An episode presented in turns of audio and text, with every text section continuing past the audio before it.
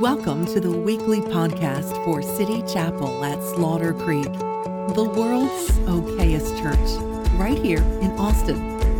Get to know us better at citychapelchurch.com. We're so glad that you joined us today and hope you enjoy the message. I'd like to continue sermon series I started a few weeks ago and uh, really wrap it up today. Uh, we're looking at the book of Haggai, the first chapter. And we've really been looking at Haggai and Ezra, kind of bouncing back and forth, looking at the story um, of the, the captives that came back from Babylon. Uh, the first captives from Israel, the Israelites that came back um, from Babylon to the promised land, back to Jerusalem.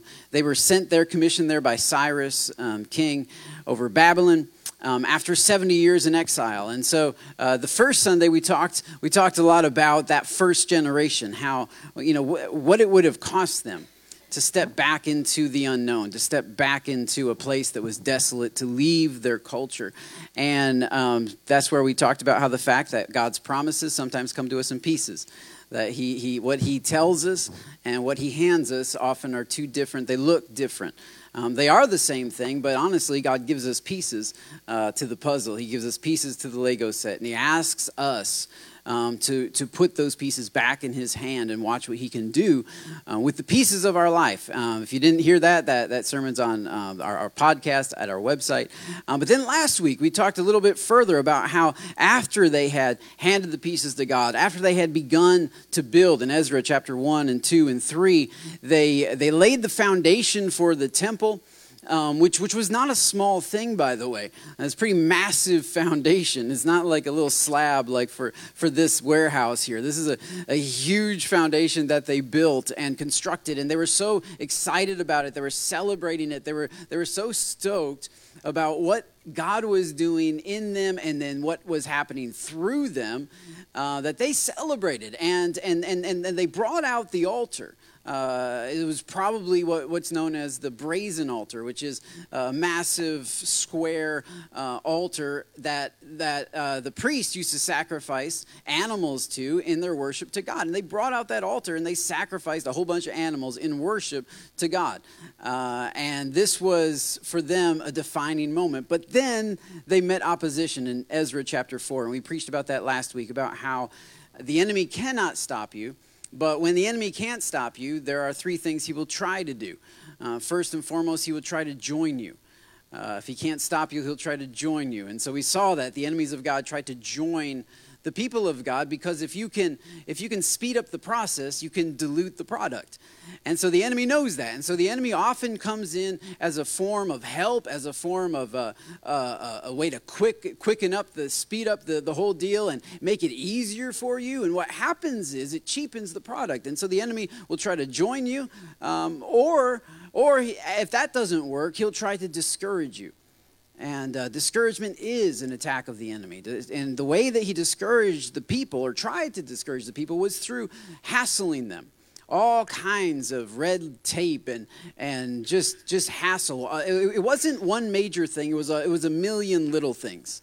I don't know if anybody can relate to that, but sometimes it's not one thing. It's just the fact that there are so many little things going wrong, going off in our lives, that it creates a, a, an element of discouragement. And we preached about that last week, and you can listen to it on our podcast. But the third way, and this one did work for the people, is if he can't discourage you, then he will try to make you fear something other than God. And this is the one that finally got them. They feared the king. They feared the king that issued the decree that they should stop building. And so for 15 years, the, the exiles that had returned from captivity, with the sole purpose, by the way, what, what King Cyrus had told them to do was rebuild the temple. That was their only job. The sole purpose of their lives had been put on pause for 15 years because of fear. Not because God's promises weren't true, not because God's power wasn't available to them, but because they feared something other than God. And so last week we talked about how you have to flip, you have to flip the fear. You have to flip what you fear. You can't, you can't fear uh, uh, the, the, the, the, the, the loss of employment over your fear of God. If you fear the loss of employment, if you fear poverty, You will always do whatever uh, prosperity tells you to do. Uh, if you fear uh, the opinion of your in laws, you will always try to do what you think they would like you to do. If you fear the opinion of not just your in laws, but your, your, your family members or, or, or, any particular, any person or anything that holds for you uh, what you believe to be a life altering ability, they will affect my future. It's really what you call Almighty. That's what you fear. And, and for them, they switched it and they changed their fear from man to a fear of God, that they believed that God had the most control over their future, both for the good and for the bad. If you read Haggai chapter 1, God makes it pretty clear that the reason why the crops aren't growing, the reason why their life isn't working, is because God Himself is not with them. God is not blessing them. God is not helping them. And what we've found is that when God helps you, it doesn't matter who's, who's trying to hurt you. But if God's not helping you, it doesn't matter who is helping you. Uh, life only works when God is in it, when God is at the center of it.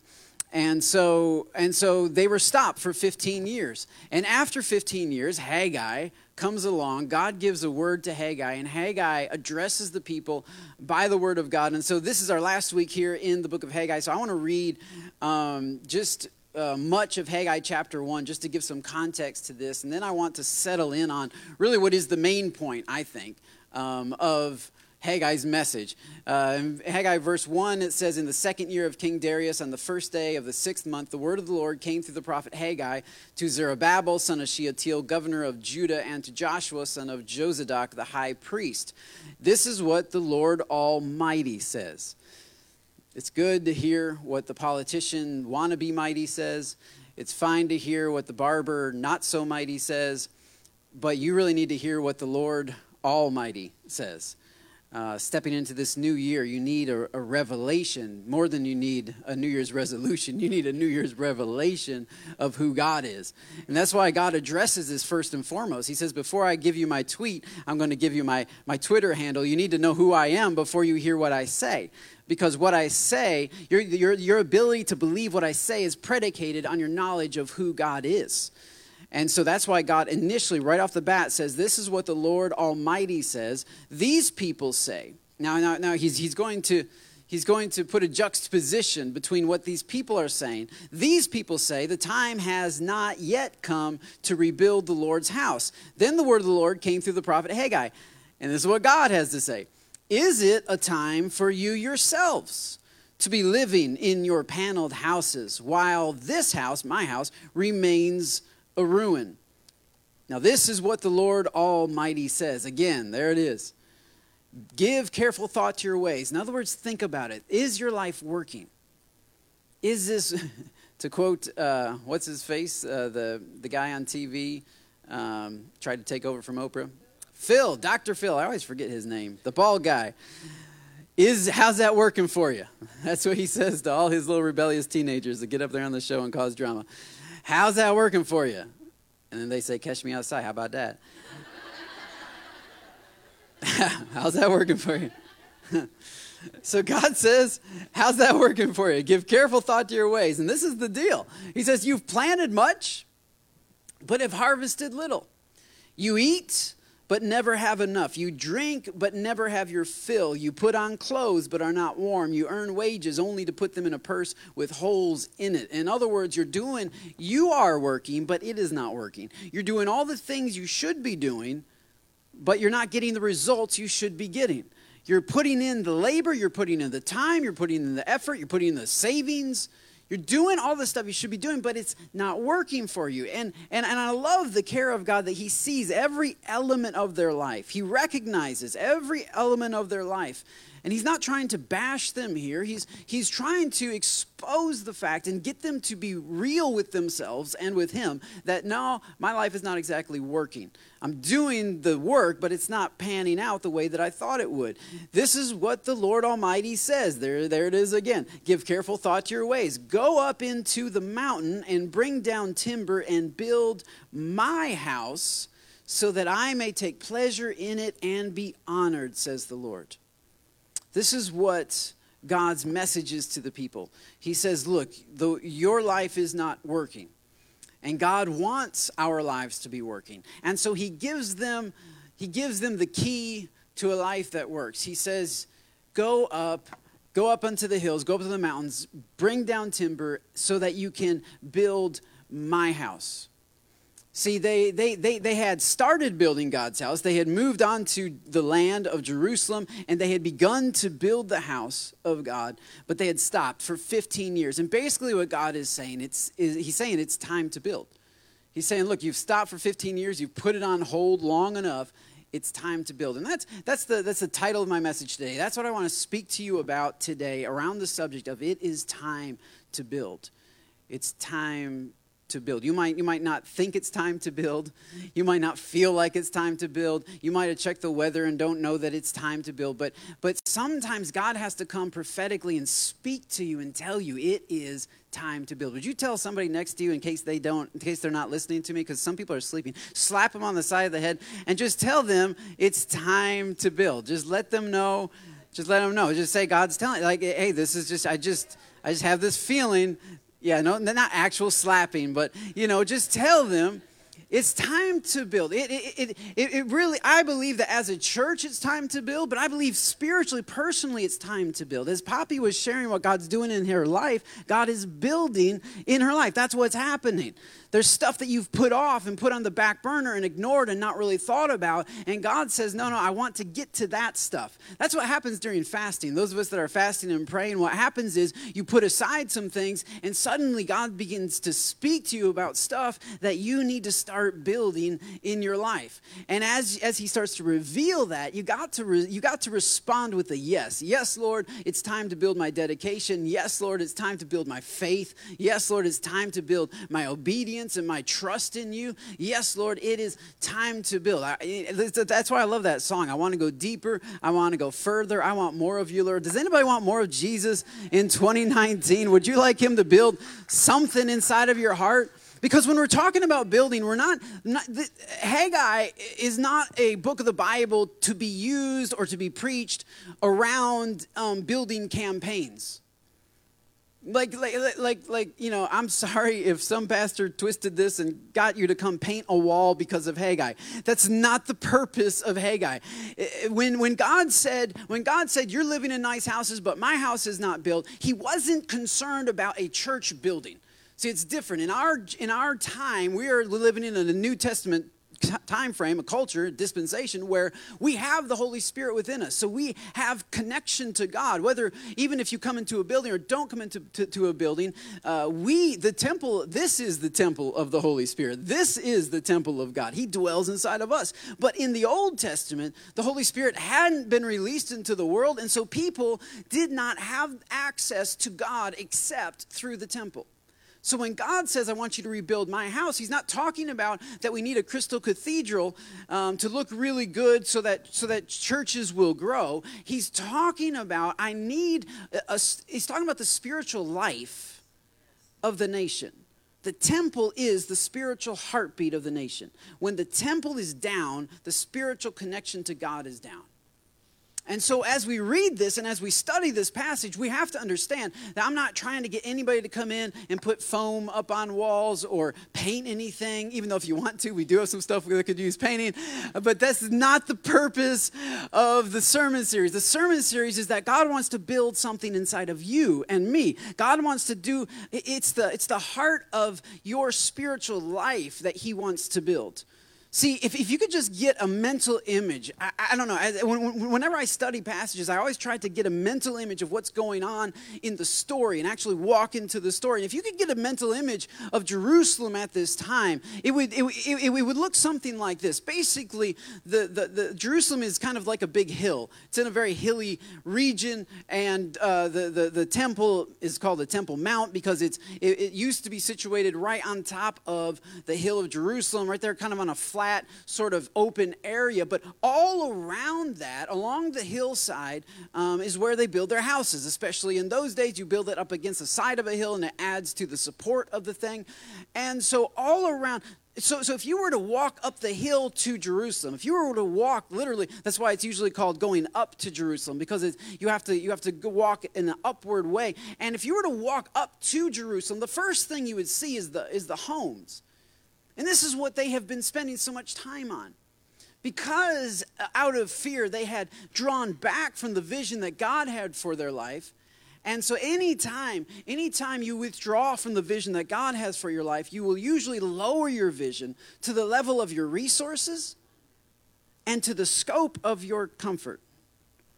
To the level of your resources, and the scope of your comfort. And this is what they did. They went back to their homes and said, Well, we could have nicer homes right? We built these kind of shacks so that we could get the foundation of the temple laid, but now that we can't continue doing what God's called us to do, let's try to make our homes better. Let's get some panels on the walls. In other words, reinforce the walls, have decorative panels, have better insulation. Let's have some flat screen TVs. Let's get some, let's get some, some, some, uh, uh, uh, all kinds of technology. Let's, let's, let's do up our homes. Let's get a second story. I've always kind of wanted a garden out back.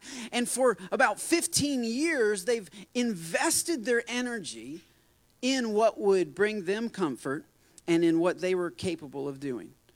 The, the, the vision was at the level of their resources and at the scope of their comfort. And this is, this is what we will do because you are a builder.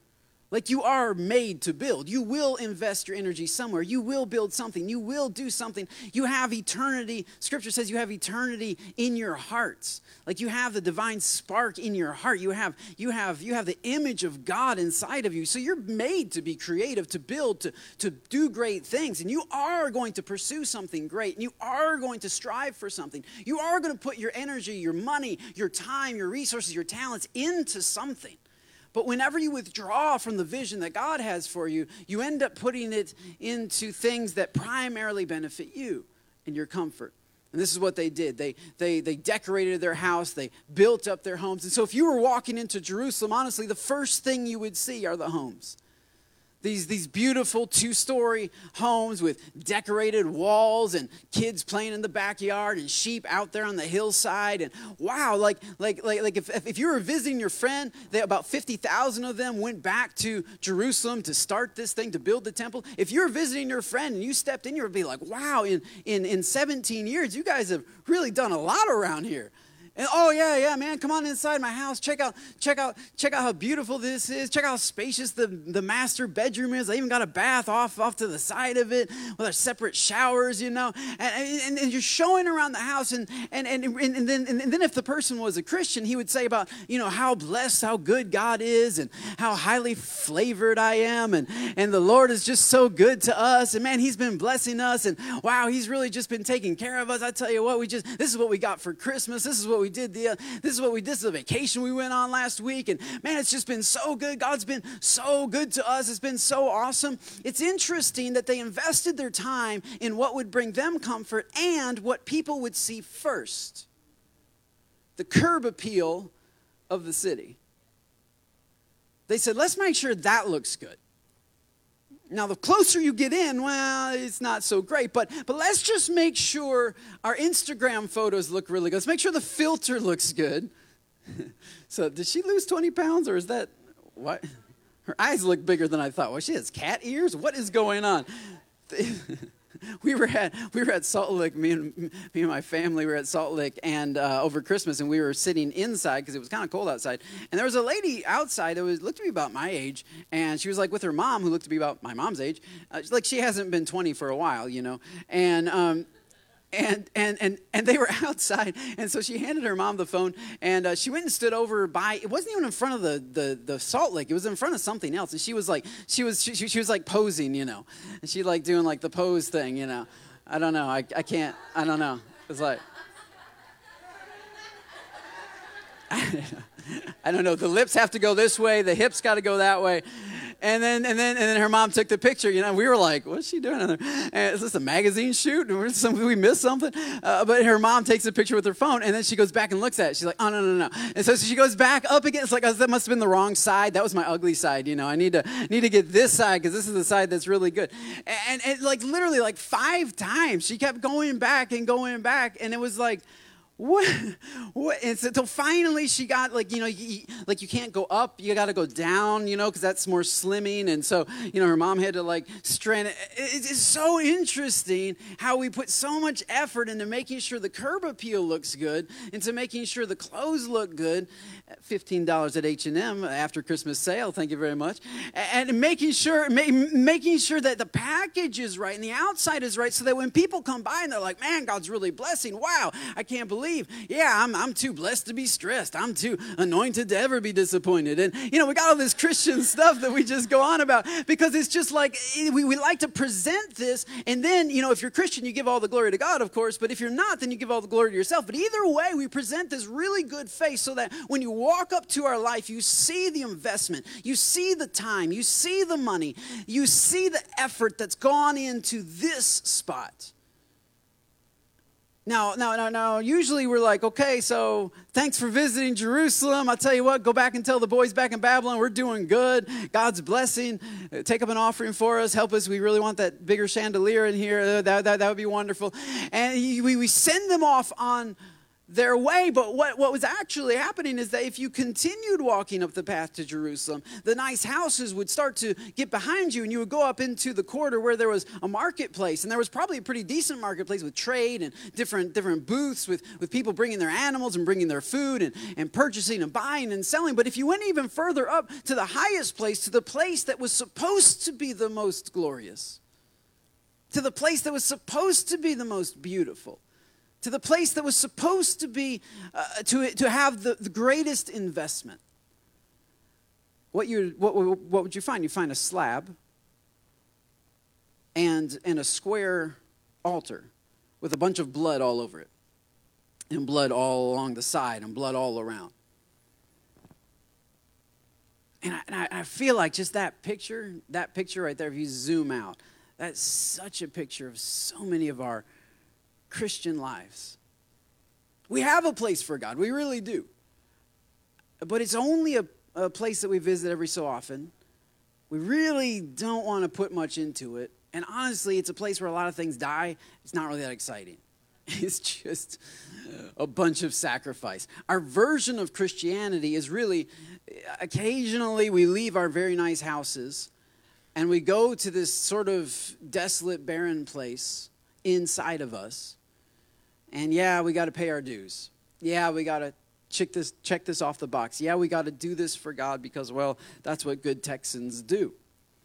And that's what good people do, and that's what families do, and that's what's good for the kids. And, and so and so there's this there's this little place of sacrifice in our lives that we visit on rare occasions.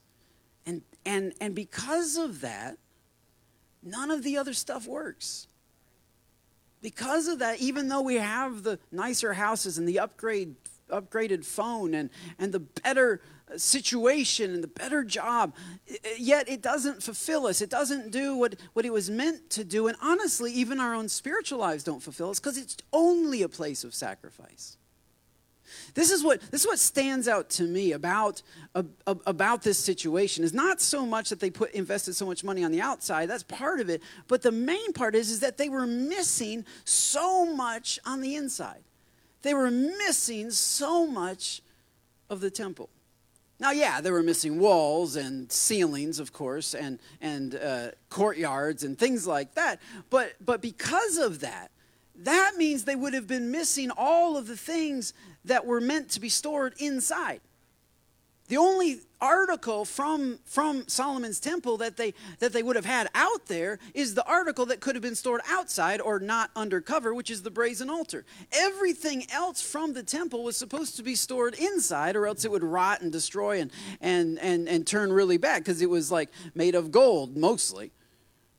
And so all of those articles are missing from their spiritual life. All of those pieces are missing.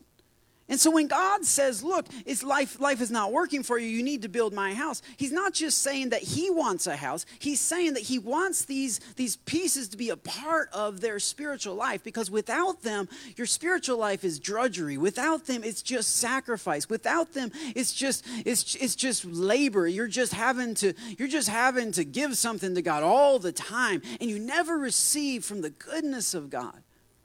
All of these other things. See, the, the, the, the, one area of sacrifice was the brazen altar. When you stepped into uh, the, the, the upper court or the inner court um, of Solomon's temple, which is what they were supposed to rebuild. If you stepped into the outer court, I, th- I think we actually have a chart um, that, that, you could see um, that when you step into the outer court, there's this, this large altar up here. And uh, you, you would enter the outer court, and right there would be this altar. Underneath it would be coals, and on top of it there are these corners that they would they would use to tie animals for ceremonial killing on. This is, of course, uh, uh, prophetic of Jesus, that Jesus would lay down His life as the sacrificial lamb for us. And and and but this is what God wanted you to smell first when you walked into the outer court. It's to smell death, because without the shedding of blood, there's no remission of sin. So it is, sacrifice is part of the Christian life, absolutely, but it's only the front door. It's only the beginning. That when Christ shed his blood, when he sacrificed on our behalf, when he laid down his life, it provided access so that we could go past the front door. But see, after the front door, everything except for the molten sea is inside. The molten sea was basically a giant basin uh, that was that was a, a, larger version of what was on was what was in the tabernacle, um, which was which was just water. Um, I don't know if this is where Catholics get the version of holy water, but the water itself wasn't holy, but it was for washing of the, the priest before they would go into the temple. So if you don't have a temple, you don't need the water. And so this is amazing because if you read Ezra chapter 1, you see that Cyrus commanded that all the articles from the previous temple be given to the Jews and taken back to Jerusalem. Now they don't have a place to store the articles, so all the articles are in storage. See, and this is what God, I think is what God wants to do in your life. He wants to take some stuff out of storage in 2019. I think he wants to dust some dust some stuff off, shake some things out. Maybe it's been in storage for 15 years, but God wants to bring out some old stuff that still has purpose in your life. Some of those old promises still have purpose in your life. Some of those old pieces still have purpose in your life and it's just taking up space in your backyard right now. But God wants you to bring it out of storage so that He can use it in your life. Because the purpose of the molten sea, as it was called, or, or basically the bowl of water, the purpose of that was that the priest, before he enters into the sanctuary, before he enters into the holy place, he was supposed to wash his hands and his feet. And see, this is what this is what doesn't happen when all you have is sacrifice. There's never any cleansing, there's never any washing. God wants more than you just to come pay your dues and go back to your regular life. He wants when you come to Him to actually wash with the water of the Word, that it would purify your mind, that it would purify your conscience, that it would purify your hands and your feet, so that everywhere you go, you have a fresh purity about you. You have a newness about you. You have a clean, a cleanliness about you. So that you don't just come and, and kill something and sacrifice something to God and then go back to your regular life, but you come and you instead are washed clean by the water, by the water of God's word, that it renews your mind, that it regenerates your mind, that it, that it, that it makes something new about you. And that's, I mean, so, that's why some people say that the priests were supposed to enter in barefoot, because you're supposed to be born again in order to enter into his presence. So you can't just you can't just go in there like like, you can't walk in the same way that you, that you're that you're living out here. You have to be renewed and refreshed and cleansed. And that's what that's what they were missing. They were missing the cleansing. They had the sacrifice, but they were missing the cleansing.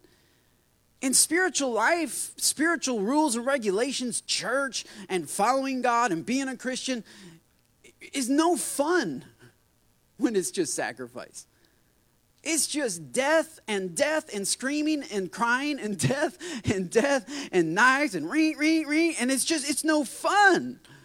It's not, it's not, it doesn't change you. It doesn't do anything. It's just this regulation. It's this, it's this ritual that you go to and you feel guilty and then you leave and then you, you have fun and then you go back and you feel guilty and you leave and you have fun. And, and, but the God wants to wash you and cleanse you so that you don't feel guilty anymore, so that you walk with Him, so that your feet are clean in order to walk with Him, to walk by the Spirit and be led by the Spirit he wants you to get the, the molten sea out of storage, to get the, the basin out of storage. But there were a lot of other things in storage here too. There were some ma- massive articles, like, like for instance, these, these lampstands right here, uh, what we would call the menorahs. There was one menorah in the tabernacle, and then when, when Solomon built it, he, he said, "Well, hey, if one's good, we'll just we'll just do a whole lot more." Um, but these these these are these are seven um, seven lampstands. That's one lampstand, but with seven uh, wings, really six wings, three on each side and one up, one in the middle, and and and these were to be lit at all times. These, these candlesticks were, were to be lit at all times. In fact, uh, it's really a representation of Christ himself and the church. Uh, because in the book of Revelation, Jesus identifies himself as the one who stands among the lampstands. And uh, he, he talks a little bit more about that. But the lampstand was to give light because it was the only source of light in, in, in the actual holy place. It was the only source of light. It was to give light, but it was also as a symbol of God's presence. This is also, it was a symbol of the Holy Spirit because in order to keep the lampstands lit, you had to keep adding oil. And so priests 24 7 would go into the holy place simply to fill up uh, the jars of oil. I, I, think I have another picture. It's a, like a painting or a colorful picture. This is this is kind of a picture of, of, of what it of what it probably would have looked like inside of there. You have the you have the menorahs, you have the the the, the, the lampstands, and then you have the priests that that their the, some of their jobs was only just to go in and fill up the oil to put oil in the cups because you just had a cup of oil and a little wick that would sit inside there and draw the oil up to burn it. And this is a symbol of the Holy Spirit that God wants the Holy Spirit to be present in your life. He is the oil oil of God, and He creates the fire of God inside of you. Some of us are lacking motivation to follow him. Some of us are lacking fire. And this is what the Holy Spirit does. He creates fire inside of you, He creates a drive inside of you to go after God with everything that you got. You don't have that when all you have is sacrifice. You don't have that when you haven't built a place for his presence. All you have is just a ritual. But man, if you start to build a place in your heart for his presence, what will happen is the oil of the Holy Spirit will start to fill your spirit, will start to fill your heart, and the fire of God will catch into your soul. And not only will you be driven and have a, have, have, a, have, have a motivation to do God's will, but you'll also have illumination. You'll have a light to be able to see what is the will of God. So many of us are asking, What is my purpose? What was I born for? But in Colossians, it says, I pray that you would be filled with the knowledge of the will of God.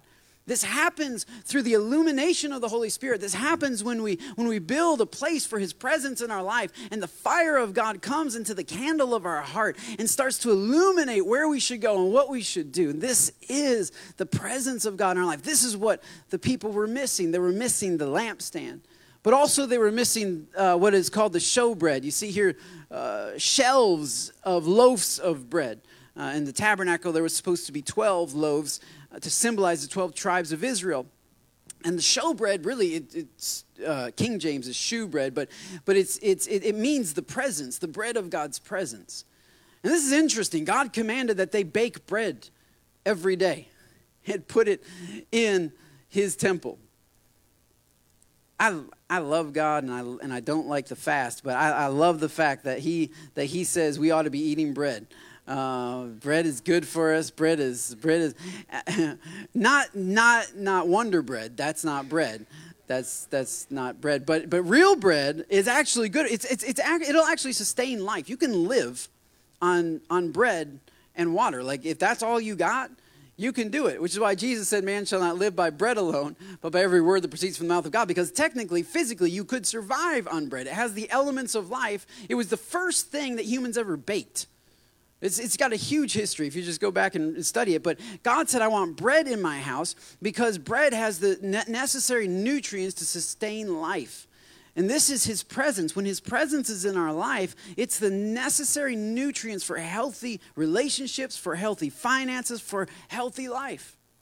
And, and not only that, but he but God but God said that the that the, the, the priest then had to eat the bread at the end of the day. And so there were various traditions about what they would do. Oftentimes they would stand and hold hands while they ate the bread together in the presence of God. And so the presence of God brings health and it brings unity between between God's people.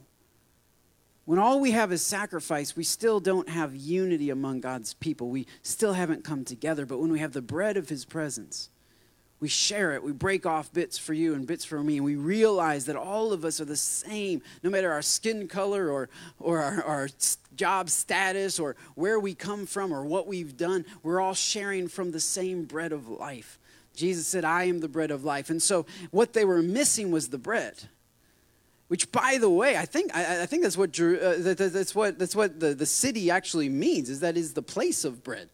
It's the place where there is health, the place where there is nutrients, the place where there is wholeness. And this is what God wants to have in our life. And you would be surprised at, at how, how, how, how easy it is for us to live without health, for how easy it is for us to live with, with, with dysfunction.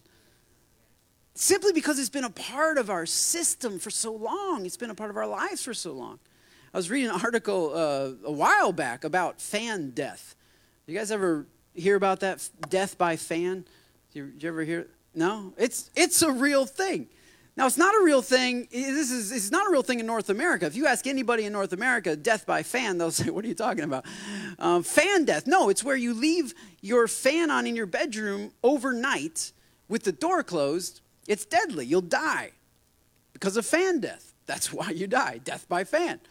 And now nobody in North America has heard of this. Nobody in India has heard of this. Nobody in Europe has heard of this. Nobody down under has heard of this. But in the Korean peninsula, especially South Korea, if you mention fan death, they'll know exactly what you're talking about. Uh, there was this there, there was this reporter who is a who was a first generation American from South Korea. He's a uh, uh, and he he went back home. He was visiting with his mom, and his mom was telling him about I think it was her dad who died, um, and he said, Well, you know, how did, how did Gramps die? And, well, he died because of fan death. Left the fan on overnight in his bedroom and had the door closed. and he said, Mom, what are you talking about? Like, fans don't kill you. Like, you know, fans don't kill, people do. Um, you know, he, he, said, What are you talking about?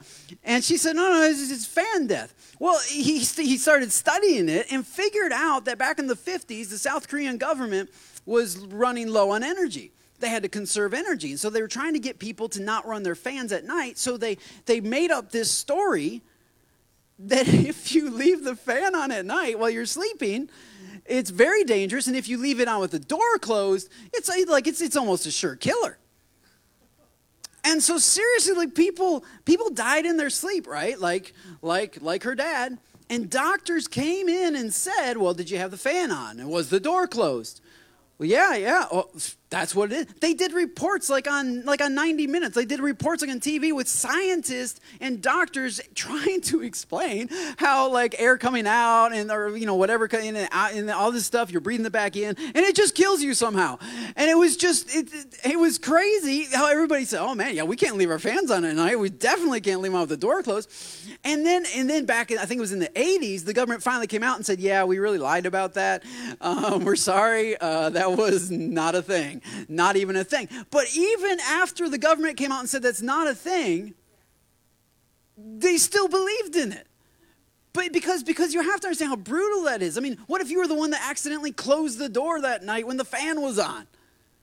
You're responsible for killing so and so. What if you turned the fan on and you forgot and left it on? Like, like, like because of because of a deep rooted belief and this, this, this, this, this, this writer of the article was saying that he never knew why, whenever he turned the fan on at night, he would always open the door. And he's like, well, this is probably why I always. It's amazing how you might be living out actions based on a lie that was believed generations back before you were even born. They go, they, they, they, they, they, they never close the door with the fan on at night because, well, you just don't know.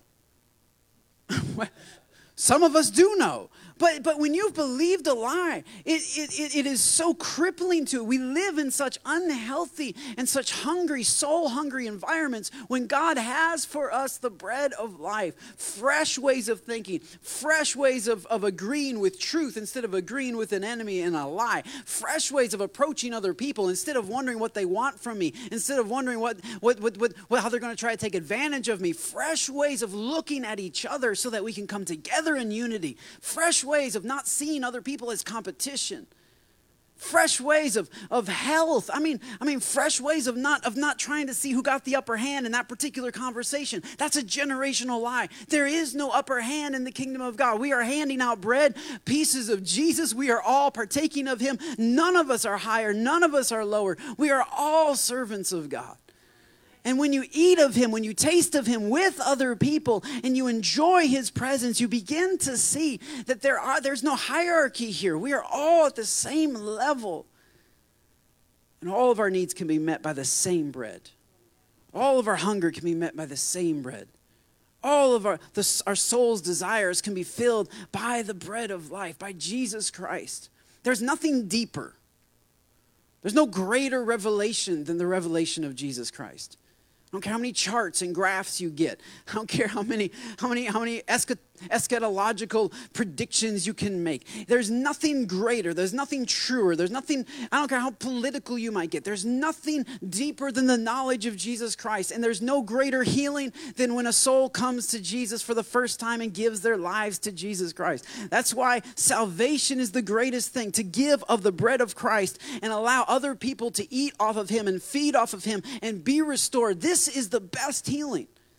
I don't care what other kind of healings might take place. We've had cancer healed here twice at City Chapel. We've had we've had so many things healed, physical healings, and that's wonderful. But if all God does is heal your body and doesn't change your heart and change your soul, has it really benefited you at all? Has it blessed you at all? No, the greatest healing God ever does is in the heart of an individual. That's why salvation will always be our primary target. That's why the lost will always be our primary target. We're not looking to gather Christians under a better roof and bigger place. We're looking to save lost people, to feed hungry people the bread of life so that they might know Him. They might come into fellowship with Him. And so when I say building a house for God's glory, I don't mean building a better place so that people who already know more about God's word than they're willing to obey will learn more about God's word. I mean build a place where his presence is felt and the lost are welcomed and broken are welcomed, the hungry are welcome, they are fed, they are blessed, they are anointed, they are raised up, they are serving, they are leading, they are changing the atmosphere of the place. It is the bread of life that levels the playing field, that, that says there is no hierarchy here. There, we all must partake of this bread. And they were missing it. All they had was sacrifice. They never got to eat of the bread because, because they hadn't built the place for his worship. And then beyond that veil was the key to the whole thing, which was the Ark of the Covenant. And this is the box that God's glory dwelt over, literally. His presence was there. And anytime you have the presence of God, anytime you have the pre- this is where freedom happens. This is where this is where all the, the good stuff happens. This is the good stuff of God. It's his presence. Not sacrifice, not religious duty, not obligation. That stuff is to get you in the door is to walk so that you can walk in and say, wow, God is so good. His presence is so strong. And and and and when God said, "Is it time for you to be building your house?" He said, "No, it is time for you to build my house so that my presence can dwell among you, so that the center of you, the spiritual part of you, can be vibrant, can be alive." Because honestly, you're none of us are more beautiful than our souls. None of us are more prosperous than our souls. No matter how we might look on the outside, the prosperity doesn't really benefit us unless it is soul prosperity, spirit prosperity. Because this is what people need. Sherry Polanco, this is what Sherry Polanco needed. Most of you don't know Sherry. I don't think hardly any of you met Sherry even those of you that were with us about two and a half years ago, Sherry Polanco, we were at Williams Elementary. Kind of heavy set lady, sat, um, if I was looking out, she sat off to the, the back right. Um, we had just started meeting at the school uh, in Williams Elementary, and she saw us online and came and visited us and sat in the back. And I, I saw her like two weeks in a row, and so I, I went up and said, Hi, my name's Harry. We haven't got to meet you. Said, yeah, my name's Sherry. I just love it here. It's so great. I said, great. Well, my wife and I would love to meet with you and just find out what God's doing in your heart, doing in your life. That sounds great. And then I didn't see her, which is not incredibly rare, by the way. usually, um, usually, yeah, usually I scare them off. So they like me up here, but when I go down there, things get a little shaky. Uh, they're like, meet with you? Mm, um, you know, because because I'm fine with talking to the pastor at a place of sacrifice, but I don't want him to come down to my house. you know, I don't want to friend him on Facebook or anything. He might see my post. So, you know, I, so I understand some people just aren't ready for that. And so I didn't think much of it. A couple weeks later, I was just praying and I was just thinking about Sherry, wondering what Sherry's doing. And I had actually friended her on Facebook. So I sent her a message that Sherry, praying for you. Hope everything's going well. And she said, Oh, thank you so much. I've been sick the past few weeks, so I haven't been at church. And um, I'm really looking forward to coming back. Great. So I prayed for her, her, her, her illness. And then she messaged me like a week later saying she had surgery. And she was going to have surgery like in 10 days on a Friday, I remember, on a Friday morning. And please pray for me. Absolutely. So I got up that morning, prayed for Sherry was thinking about her um, uh, didn't hear anything so figured it must have went well um, uh, sunday uh, saturday morning um, uh, i was preparing the sermon and i got a call from from some unknown person i didn't know the number i answered she said this was sherry's daughter and uh, she said that Sherry had passed away. Sherry had died. After the surgery, there had been some complications with the surgery. They thought the surgery went well, and then in her sleep, she was gone. And she said, uh, "You know, I've called the ambulance. Uh, like she's just going through like first, like first responder kind like I've called these, I've called the police, and they're coming to see things. But but I, I had been talking to my mom, and she didn't even live around here uh, Sherry's daughter, and she said, I've been talking to my mom, and she was telling me how much City Chapel had impacted her life and how, how she, she felt so welcomed and how she had connected with God there. And that hadn't happened in a long time, and so I just wanted to call and tell you that. And I said, Well, do you need me to do a funeral, or do you need something? Like, what do you? No, I don't need anything. I just want to let you know. And I said, Okay, well, I'm sorry to hear that, but but it's awesome. And and and, and it's interesting because we didn't we didn't help Sherry's house at all we didn't benefit her curb appeal at all. But her coming into the presence of God and to a place that was welcoming and loving changed her perspective about God. And in just a couple of weeks, she had given her life to God. It wasn't very long ago that, that Hector was with us, uh, JT and Alma's son. And he raised his hand and committed his life to Jesus. And he told his dad about how he wanted to be baptized next time we were having baptism. He didn't know that he wasn't going to be alive the next time we were having baptism. October 1st, I think it was two years ago, he tragically passed away. I say tragically, but honestly, it's a, it's a, it's a, it's a beautiful thing when somebody goes to heaven. When, we, when somebody act, when we know that they were right with God that they had committed their life to him that they had come into a place. And so this is why this is why i think god says is it time really for you to be building your stuff? Because the time is so short. You don't know how short your time is. You don't know how short other people's time is you don't know when the time is up. It's amazing to me that that we live that god gives us such an opportunity to touch people's lives for a brief moment we don't know and, and, and, and, and to prioritize the kingdom of God in your heart means that you will start to have a scope beyond your own comfort. And you'll start to think about those people around you. You'll start to think about what about this city? What about the people I work with? What about my neighbors? What about my family members? Are they going to heaven? Now I know at, I know at every funeral everybody's going to heaven, but like seriously, according to scripture, do they know God? Do they have a revelation of him? Are they, are they walking in his goodness and his love? Or do they only know about this sacrifice thing? Like, do they just know that church is scary and you should probably go at Christmas and Easter? But, but, but do, do, do they know the, the goodness of God? Have they, have they tasted of the goodness of God? Are they calling their daughters and telling them that God is speaking to them and ministering to them? Is there life change happening in their life?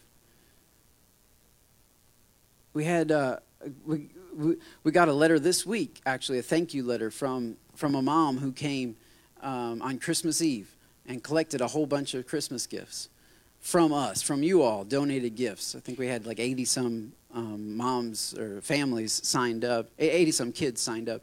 And um, we encouraged them to come on Christmas Eve and, and, we handed them you know, boxes full of toys in, the name of Jesus. And um, got a thank you letter from her, the one thank you letter so I was, I was glad for that. We got one thank you letter. Just a little thank you note. So to the generous people of City Chapel, and she just detailed about what it meant to her. How how the one how uh, her one of her daughters she had two daughters. One of her daughters' dad um, was uh, was in jail over the holidays and um, maybe deported. He's out of jail now, but he's still uh, facing possible uh, deportation back to Mexico. And and uh, she was talking about how they were how they were estranged and how and how you know she she needs prayer. But she said something I thought was so interesting. She said uh, she said my New Year's resolution this year is to put God first. And I just thought, man, I wonder. Hmm, I I, I, I just I, I just wonder what the time is. I don't know what time it is for her. I don't know what time it is for you all. But we have this time right here to bless people physically and then to speak to them spiritually. And that it could change, that it, it could create a New Year's resolution to put God first. And for her, it really literally might just mean the whole, the whole altar thing, right? We're going to get another altar, we're going to try again. And I hope that she tries again. Because if you can just try again, if you can just do that, then you will start to see that that's, that, that sacrifice thing is not enough. Then you'll hear the voice of God saying, Go up to the mountain, get some wood, bring it down, start building my house with all the materials that you got, with, with your Facebook. Build my house with your, with your Facebook. Build my house with your wallet. Build my house with your bank account. Build my house with your talent, with your time with your creativity, with your energy. Go, because you don't know what time it is, what time it is for people in their lives and the seasons that they're in. But we do believe that it's time to build the house of God so that there is a place where people can come and hear Him and connect with Him. And, I, and I, honestly, at the end of the day, make it to heaven. That's what we want to see. Would you bow your heads with me and I just want to invite you, if you've never made the decision to make Jesus the Lord of your life, to enter into that, that place where, where He comes into your heart and He begins to change your life. I would welcome you to do that. I would welcome you to make that step right now. You can't take the whole journey, obviously, in one prayer, but in one prayer, you can make a decision to go up on the mountain and begin to build this interior life, begin to build this the spiritual life, to build a place for God in your heart, to clear out space, get rid of other things so that He can take His rightful place. If you'd like to make that decision today, would you raise your hand and say, That's me, the Lord speaking to me? It's not because Pastor Harry's speaking, but the Lord's speaking to you. That's awesome. If the Lord is laying it on your heart, that's awesome. That's something that He calls, He speaks to you. Yeah, that's awesome. If you raise your hand, would you just you go ahead and pray on your own, but if I were you, this is what I would say. I would say, Dear God, I need you. Forgive me for going my own way. Hmm. I welcome you into my heart. And I want to follow you for the rest of my life. I turn away from my sin, I turn to you. You have the answer to everything that I need because I need more of you in my life. So I welcome you into my home. I welcome you into my heart. I want all that you have for me. I want everything that you promised in your word. And I choose to lay down my life. I choose to let you lead, to let you guide from this day forward. In Jesus' name, amen.